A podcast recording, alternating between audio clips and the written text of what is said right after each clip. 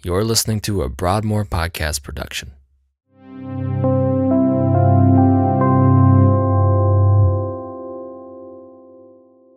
Today, we have a lot to talk about on the podcast. We're going to cover the last two weeks' sermons, which dive into Romans chapter 2. In chapter 2, we see that none of us are righteous, that there are no exceptions. And it begins to pull back the, the layers or the view that the Jews had about the law and being God's chosen people. Today, we're going to talk about what is the law? What does that mean for us as believers? It's a great discussion, uh, and we're glad that you joined us. This is After the Message.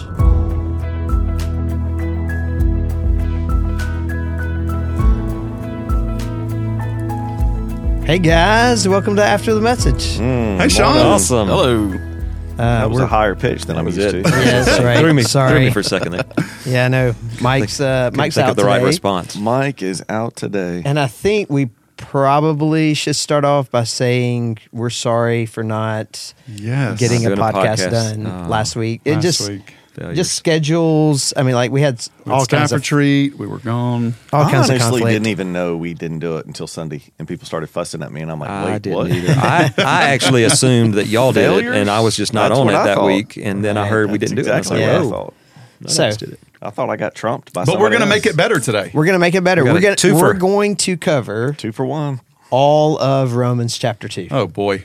Which means So- we, We have, might be here a while. So we have we uh, have Kinsley in here. Yeah, we have Josh Kinsley who preached uh, two weeks ago, and then uh, so if you hear us mention Josh, we may have to It's gonna clarify get today. tricky. Yes. right. Josh. How are we going to Well. do that? I mean, I'm bratty to most people, so Yeah. Yeah, I mean, great. Brady Kinsley. Brady There you go. There you Kinsley today. That's right. I'm not going to call you JK. JK. So just as we uh, as we look at uh, Romans chapter two, um, which all of this really just goes together. Mm-hmm. As we've said this before, uh, don't forget this was a letter written by Paul, Mm-hmm. and so they're not reading it a piece at a time, but they're getting all of this at once. So. Um, so even as we jump into chapter two and looking at this whole idea of Paul kind of turning his focus to the Jews, um, knowing that he's writing to a congregation of Jews and Gentiles, um, he has some rather pointed things to say. And um, and so Josh has, or should I say Kinsley? there we go. Already, What? already What? Kinsley, It's hard. already Look started at off. It's when you said already like like whoop. So so Kinsley, as you reflect back to the first part of chapter two, um, just kind of what what was your what was your major takeaway for you as a pastor, but also as you spoke to our congregation? What what were you hoping that people would grasp and hold on to from that sermon? Yeah, I think that we are not the exception. Hmm. And when I say we, you, me, I am I am not the exception because I think for me even studying to preach this text, that was the conviction in my heart. Hmm. Is that because I th- I think that all the time. Hmm. All the time about anything. That I, I can be the exception to the rule. People don't think of me as that badly or or I'm not as bad as that person. I'll tell you, in especially my younger years, high school, college, like that was my mindset. Is that you know I I do what I'm supposed to do. My parent raised my parents raised me the right way, and so I'm the exception to a lot of this. And it no, hmm. I'm not. None of us are. And so I think for just my the biggest takeaway from me and the conviction of my heart, and with that, what I would love just our congregation to to get is there is no good in us. Mm-hmm. Even when we do good things, apart from Christ, those things aren't godly. Mm-hmm. And so, yeah, so I think for me that that was my big takeaway from from the passage, and just the need. Again, we've we've we've said this over and over, but the need, seeing the need that for Jesus, the all the terrible, all the bad, and understanding that, and having to deal with that through these first few chapters to understand how great and good God is. So I think for me that was that was my biggest takeaway from from that text, and and what I hope our our people saw and and heard. Yeah, that's right. So, so I, I think as we were preparing, uh, a question that came up was as you think about that being the high school pastor, how does that begin to shape your student ministry? Um, but also, I think as we listen to you answer this question, I think we ought to think about how, how it even shapes our parenting. Yeah. Right? Yeah. So- yeah. And so, uh, you know, that that's an interesting question because I would say even growing up, thinking back on my student ministry days, being a part of a student ministry, um, it is easy for a teenager to hear, I need to be better. I need to act better. I need to behave a certain way. And if we're not careful as student pastors or life group leaders, servant leaders, uh, that's that's the easy that's the easy message. That's what kind of bubbles up in a mm-hmm. student's mind. Like that's what we're hearing, and so I think making sure that our students know that it's not behavior mod, mm-hmm. it is life change. Mm-hmm. It is, is is soul modification, and so looking at why when the Bible says, let's just let's just take a big one for students. When a, when when the Bible says to obey your authorities, and so we talk about in the sense of you should not pertain, you n- should not take alcohol, partake in alcohol. Thank you. Whatever I'm trying You to say. Uh, until you were 21 years old, that's what the law says. We obey our authorities. It's not. It's not just just. It's not just about following our the law that is set here in America or in Mississippi or whatever. It is about that we are honoring God in that. And that our soul has changed. So we talk about we, we've brought up the transformational. Like our, our faith is transformational in the sense of it is transforming our lives. So no longer are we trying to do this just to be good. No longer are we trying to do this just to render ourselves back to God or repay God for what He's done for us. We do this because God did this for us. Mm-hmm. Because He gave He gives us free salvation and we call on the name of the Lord that that is ours, and we are His people.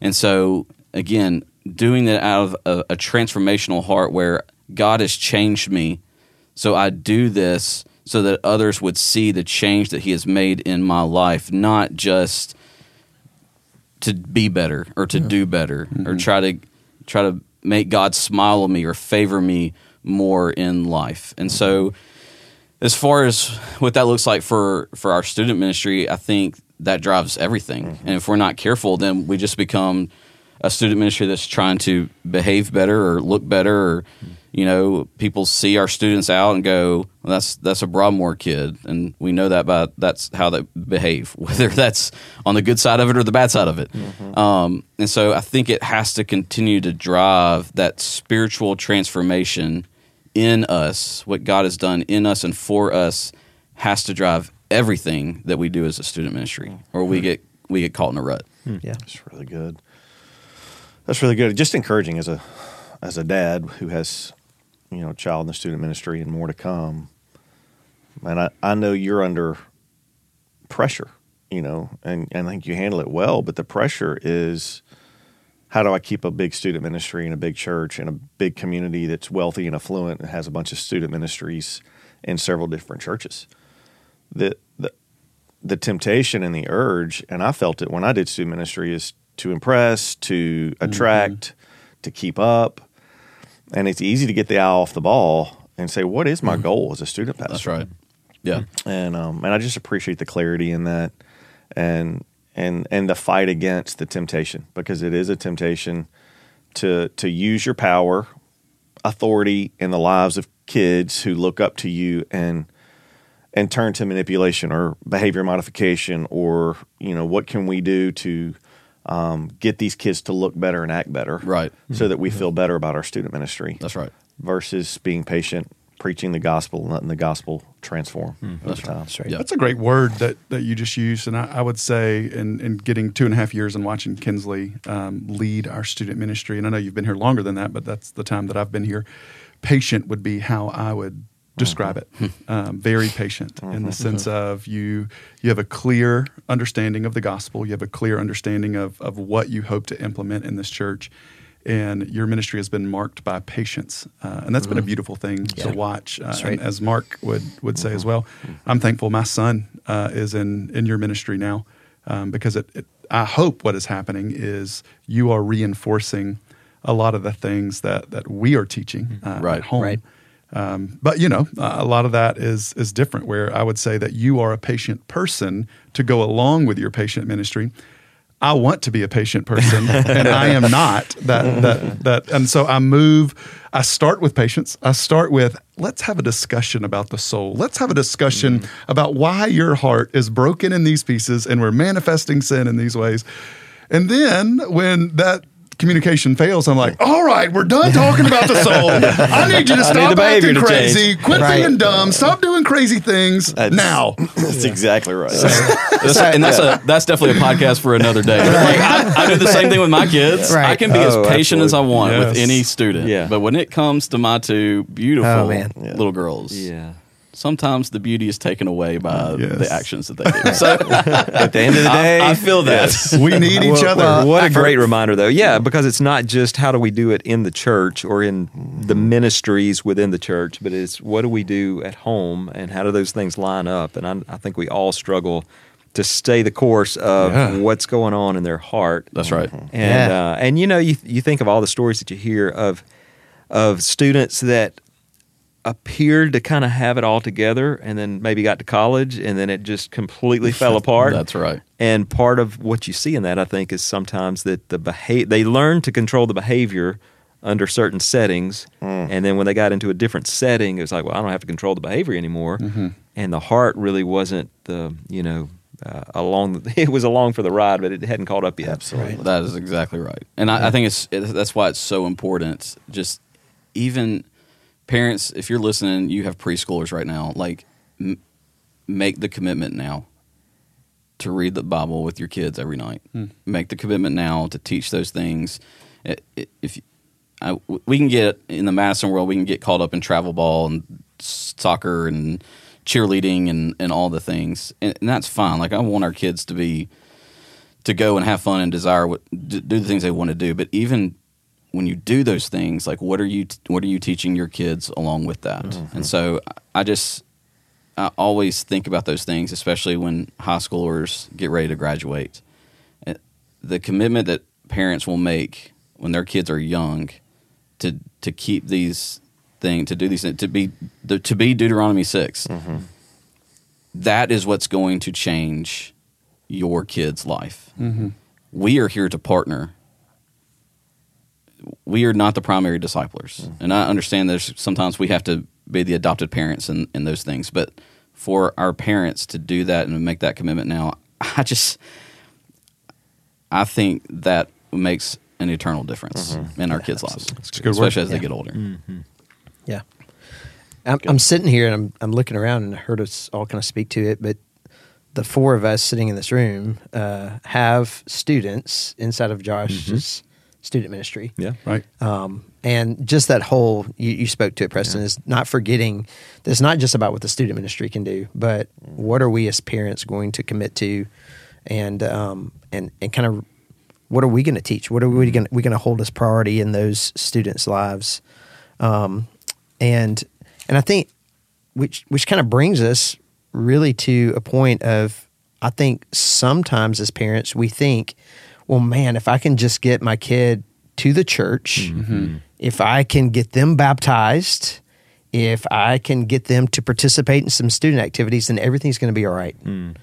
And we begin to to see that maybe even as parents, we might be able to create that idea of an exception mm-hmm. Mm-hmm. Right. instead of helping our kids examine their hearts and, and say, you know, that they're they're sinful, that mm. they're broken, and that they need Jesus. Um, and I think that leads us into really what we talked about yesterday, is that oftentimes, uh, as Paul's talking to the Jews here, they begin to see themselves as an exception because they were doing religious things. Um, and so, just as we reflect on um, chapter two, verses um, 17 through 29 like kind of what uh, josh brady Yes. so as you uh, as you think about that what's what's the thing that kind of stood out to you most uh, out of that passage Yeah, I, I think so far, and I know yesterday I said in you know a good hermeneutic, you don't want to apply you to the text immediately, and uh, hopefully we we did that okay, but now we can a little bit. Um, Right. And so the thing that I loved, mm, the thing that I appreciated most about this text is it was for me the clearest example of where I live. Um, because it, it wasn't even just what the Jews did that, that made them feel exceptional. it was really who they were, right? So it was the family they grew up in. It's the family that they came from. It's the lineage that they had behind their name. They were people of the covenant. They had the scar to prove it. They had the law for generations and generations. And they would say, "We we are God's chosen. What are you talking about? Why why wouldn't we be exceptional?" And I, I think you know to to Kinsley's point. Uh, of course, there are things in our life where we can become boastful uh, because of things that we've done. But I think the scariest thing, particularly where we live in the really churched South, is uh, uh, I think some of the the most damning boasting comes from who we are from. My grandma did this. My Yeah. my my great grandparents were were this in the church. I I I'm on the cradle roll. I grew up in the in the church, and and it's this idea that I've always belonged. And and I think that's one of the biggest hmm. things we fight, particularly when we understand sinfulness, depravity, and the need for salvation. When we ask some people, "Hey, when when did when did the Holy Spirit convict you of your sin?" Right. And when did you confess your need to Christ and ask Him to bring salvation into your life? And and a lot of times we'll hear, "Well, I mean, I've always been a Christian." Mm-hmm. N- No, You- nobody's always been a Christian. Right. Like we're born broken. We, we may come from religious people. We may come from a great pedigree, which is not a bad thing. We may grow up with the word. We may grow up even getting baptized early because I, I can understand parents trying to get them to make a decision so the pressure's off, right? But nobody's born a Christian. Right. We're born broken. We're, we're, we're born with a sin nature inside of us that rebels against God. We may know a lot about Him. We, we may know the things of Him, but we, we don't love Him naturally. And that has to be a supernatural work that's in us. And so hmm. as we work through this, I think that was the, the clearest message for me because, you know, when we talk about the general depravity of man, I can get all on board with that because I think I, we all have tendencies there. This is where my arrogance lives. Mm-hmm. I'm a paid clergyman. Hmm. I do this for a living. I have a doctorate degree in this. I like all the things I could say. Look at me. This is what I've done. I must be the exception. I'm not like that hmm. poor sinner over there. No. What Paul's saying, no, none, none of that matters. You are in desperate need, just like every other soul on this planet. But Jesus is sufficient for you as well. That's a uh-huh. beautiful picture. Hmm. Uh-huh. It's good. So as you as we dive into this passage and we come across this whole idea of the Jews holding on to the law, right? And um, saying we've received the law, we're, um, we're we're even keepers of the law. How how do we today begin to distinguish between um, what truly makes us a Christian, a believer, belonging to Christ, and the idea of keeping the law. Like, so does that? I think the whole tension that that we often find is like, so if I'm a if I'm a Christian, then the law doesn't matter anymore, mm-hmm. or or so. What what is that? What is that tension? What is that balance? And how do we navigate that? And when we talk about, I think another question is when we talk about the law, what exactly do we mean? And so, let's start right? with that question. Okay. I think that's fair to to build that case. Uh, it is my understanding, unless anybody wants to give a, a differing view, whenever Jewish people, particularly, speak of the law, they're speaking the Pentateuch. They're, they're speaking of the Torah, the the first five books Right. of the Bible, uh, and it is in that it is the law of Moses um, that God gives to Moses on Mount Sinai, and he is he is giving them this this idea of something that is going to to keep them safe. It's gonna it's uh, some people would see it as oppressive, and, and probably is because there are things in there that we just in ourselves we can't keep. But the the goal of the law was always to keep us safe, give us guardrails, to keep us pointed towards God.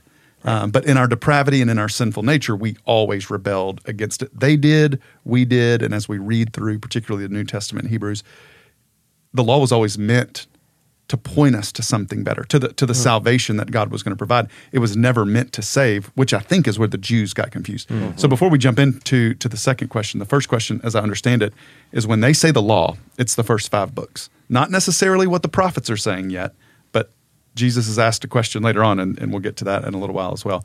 But when he talks about the law, it's the first five books.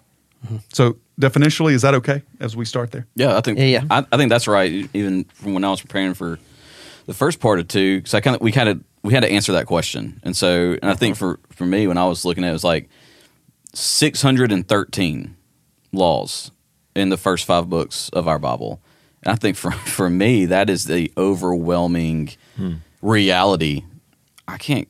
I I can't can't, keep ten. Right. I definitely can't keep six hundred and thirteen. Right. So I think going into that, it's it. I mean, just the the brokenness and the reality of there, there's nothing I can do here. Mm-hmm. Nothing I can do to mm-hmm. keep right. all of those. Mm-hmm. Right. So ask your ask your first question. Secondly, So then, how do how do we? Yeah, that's right. How do we then uh, basically live out our Christian life? Yeah. If if we if we believe that faith is what saves us and is only through Christ alone, how do we balance out now keeping the law? Yeah. Let, let me let me say it this way in, in the way I felt it, um, because I, in, in the way you're asking the question, I, I I resonate with because I think the heart of the issue is what you were getting to yesterday, Sunday, which is exactly something that we would all agree on. It, it is the heart that leads us to obedience, and it's a sign. I think is the word you used that we are walking in obedience. Um, the question with, with with what Sean is asking, I think what resonates with me is for those in the room that say, "Okay, if my heart is changed, does that mean I need to then go find all 613 commands and strive to keep those 613?" I, I know I can't, but because my heart's changed, I want to strive to keep all 613. Mm-hmm. Is that is that what we is that what we expect of the believer who's had a heart change to then go identify 613 and strive to keep those as a reflection of my heart change? Um, yeah, I think that I think that's the question: is where does the law fit into mm-hmm. our current? Uh-huh. And I and I think a part of that is there are certain laws that we look back at and we would go, well, no doubt that still apply. I mean, I'm not supposed to murder. That still applies to me. But what do I do with some of the laws that are, you know, we were talking about one earlier about mildew. If you mm-hmm. find mildew on your clothing or not not weaving two fabrics together, things like mm-hmm. that. What do we do with those laws in our context Right. today? Yeah. Mm-hmm.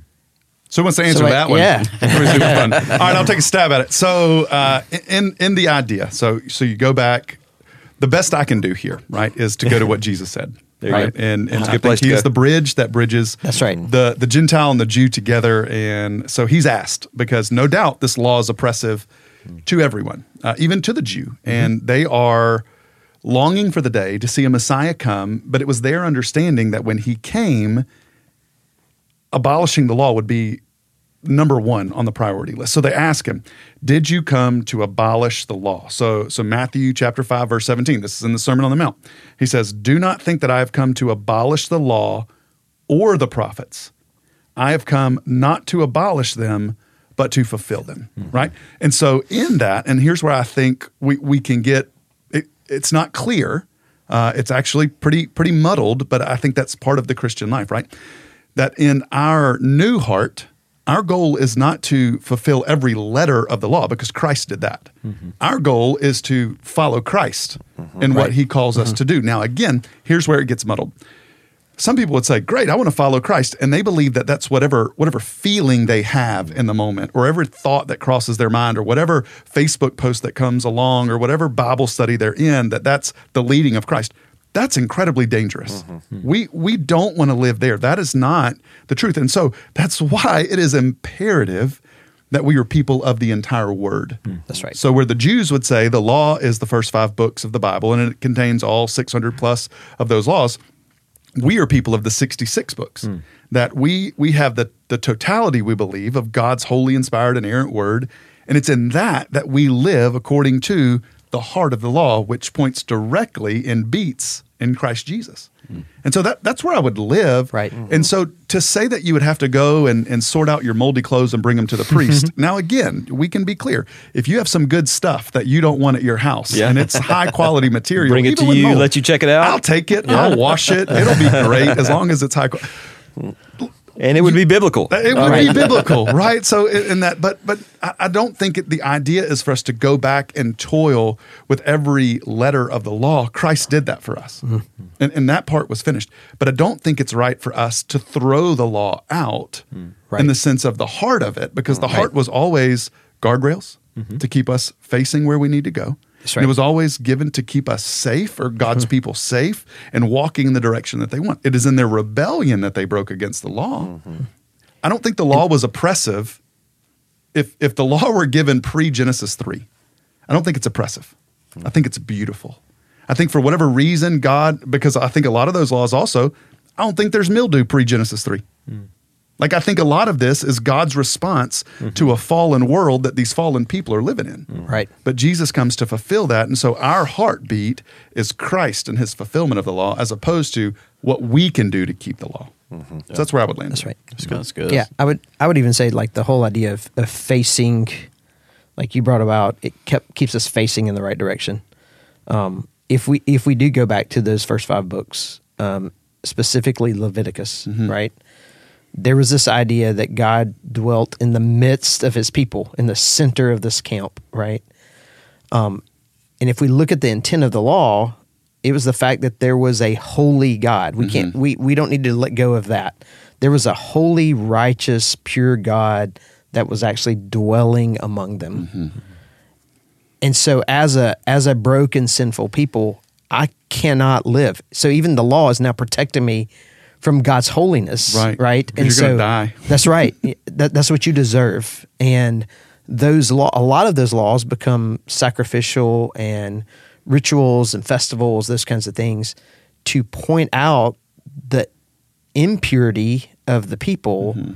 and the purity of God. Right. Mm. And and so in practicing these laws, the intention was always to keep us pointed toward God Himself, uh, toward the one who can save, mm-hmm. who can make us right. Mm.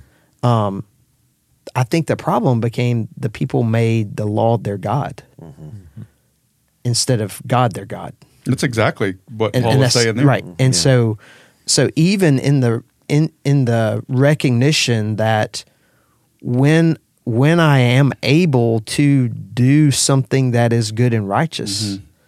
to recognize that that doesn't come from me. Mm-hmm. That that is a that is a gift and the grace and mercy of God that Mm-hmm. allows that thing to happen.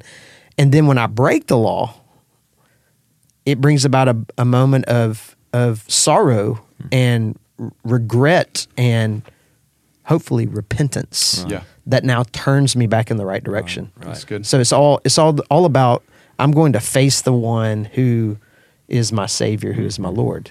Um, and I think even um, I read something um, that even when they brought the sacrifices and the um, the believer or the Jew or however you want to describe them placed their hands on that head. animal, it was to say, I am responsible for that death. That's right.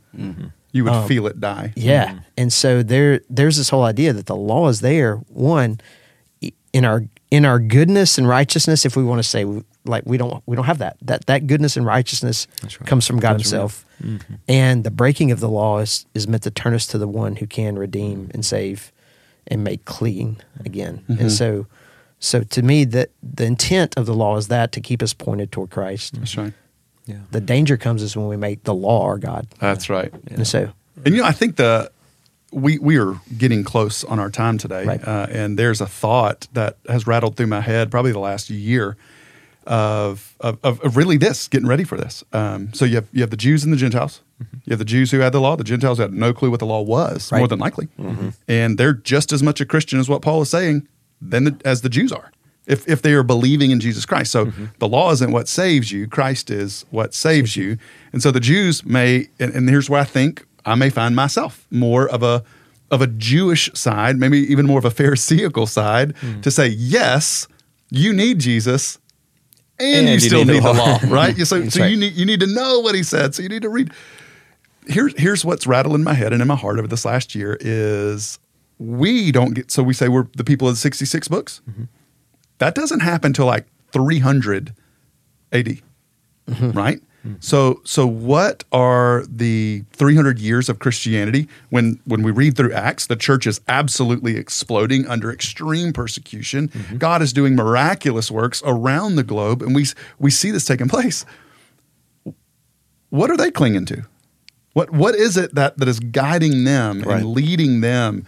And and I think that goes back to when we get to Acts chapter two, they're devoting themselves to the apostles' mm-hmm. teaching, to the breaking of bread, to fellowship, and to prayers. Like that is vastly important for mm-hmm. them. Still should be vastly important for us. Right.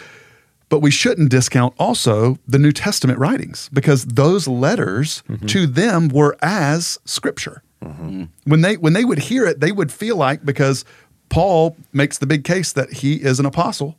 Like he he has to he really fights for that that distinction because what that would mean is he is now God's mouthpiece to these people. Those letters are equally equally as important to me that that's a I think they're equally important as the law because Right. it's all the scripture, it's all holy, it's all inspired, it's all inerrant, and we need both because church history would tell us those first 300 years we they, they didn't have the 66 books. Mm-hmm. Yeah. Sure, they probably had some of the law or or all of the law, but they also had the the letters that are written by Yeah.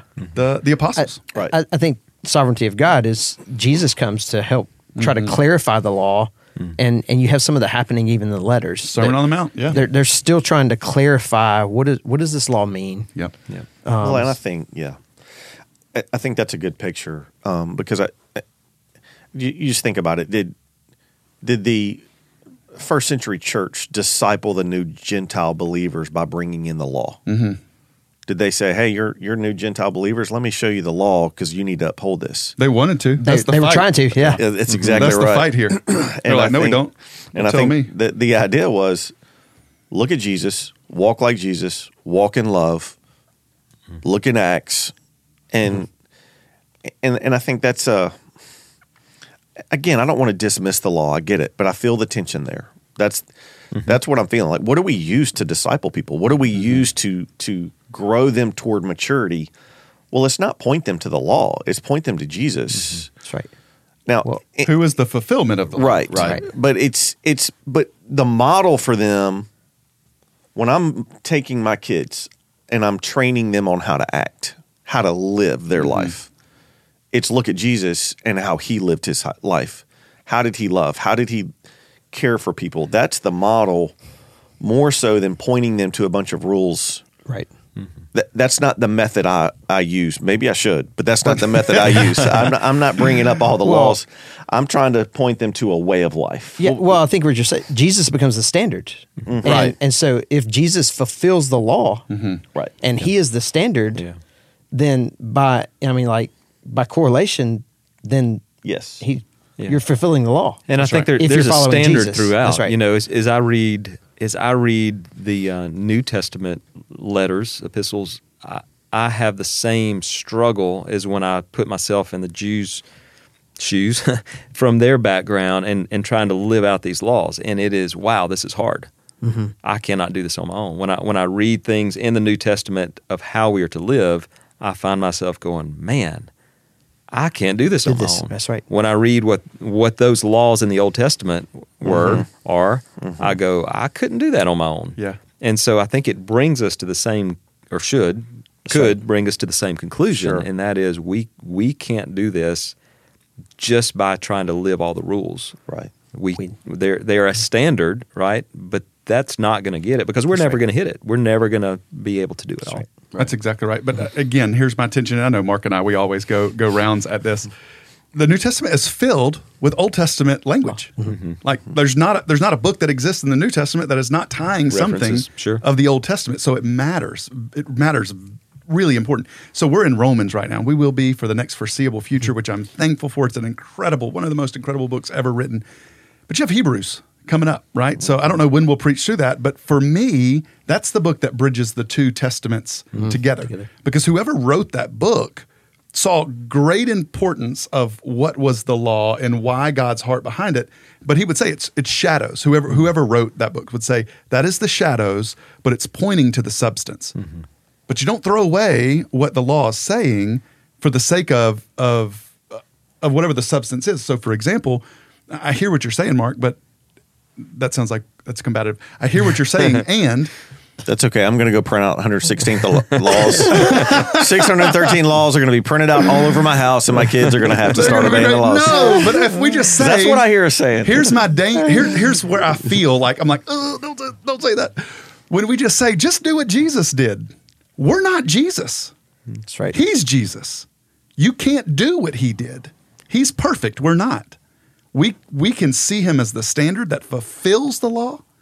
But if we're if we tell our kids, just go do what Jesus did, we're setting them up for failure.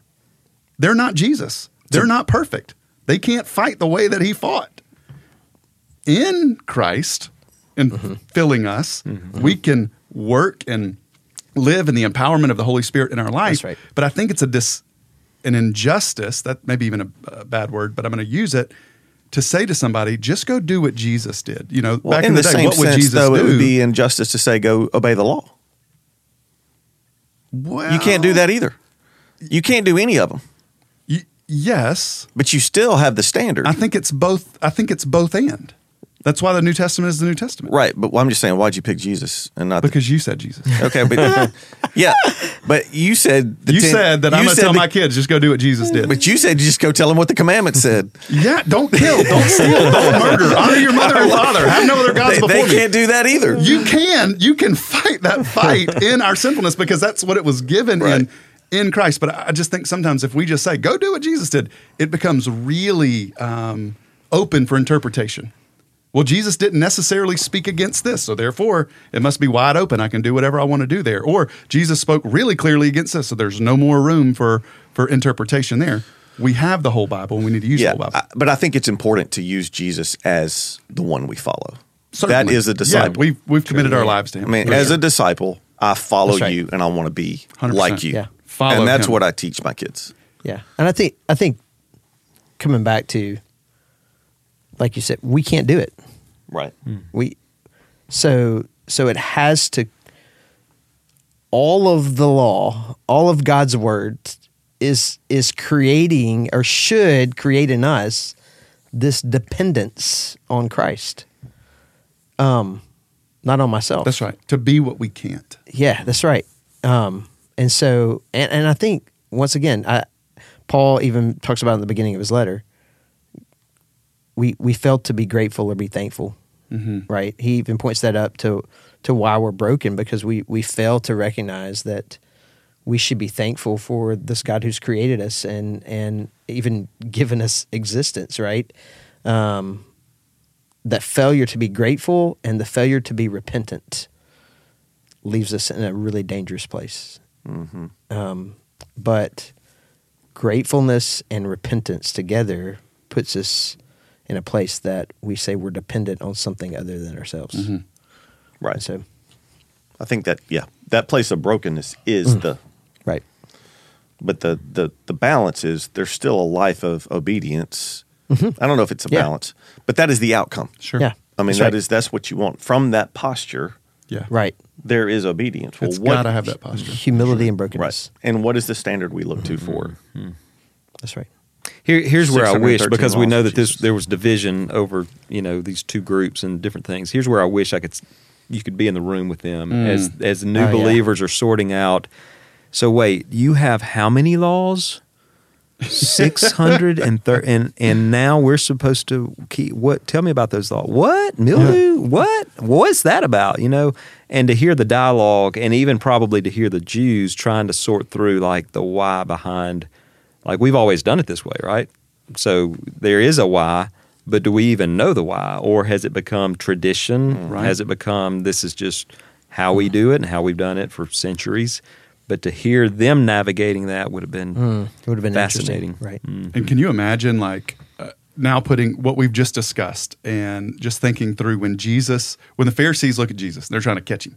What's the most important mm-hmm. of all of those laws? Loss. Mm. Mm. He Right. said, "Love the Lord your God with all your heart, soul, mind, and strength, Strength. and love your neighbors yourself." Yeah. And that's it.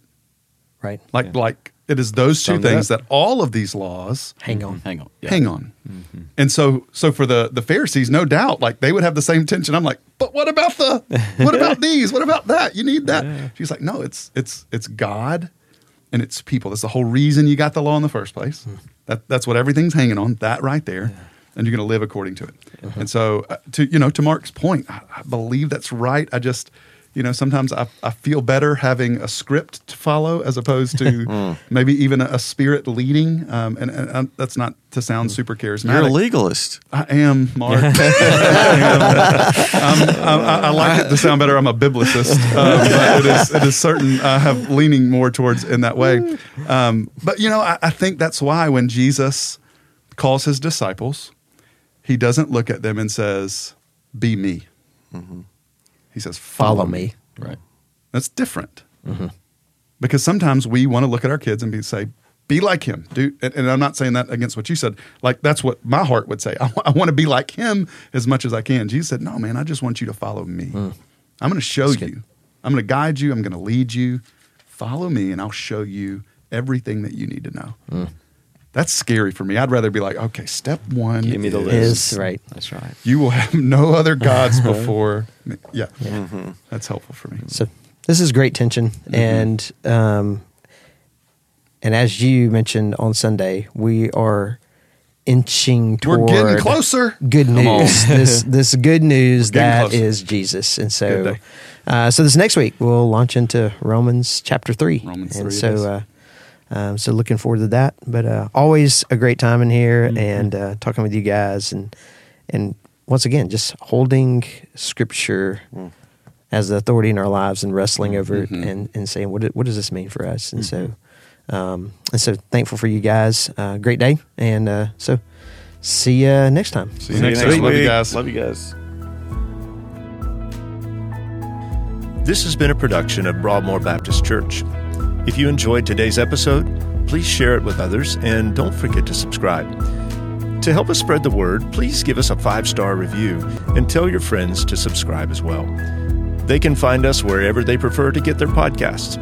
And if you'd like more information about Broadmoor, please visit our website at broadmoor.org or connect with us on your favorite social media platform where we're listed as at my Broadmoor. Thanks for listening.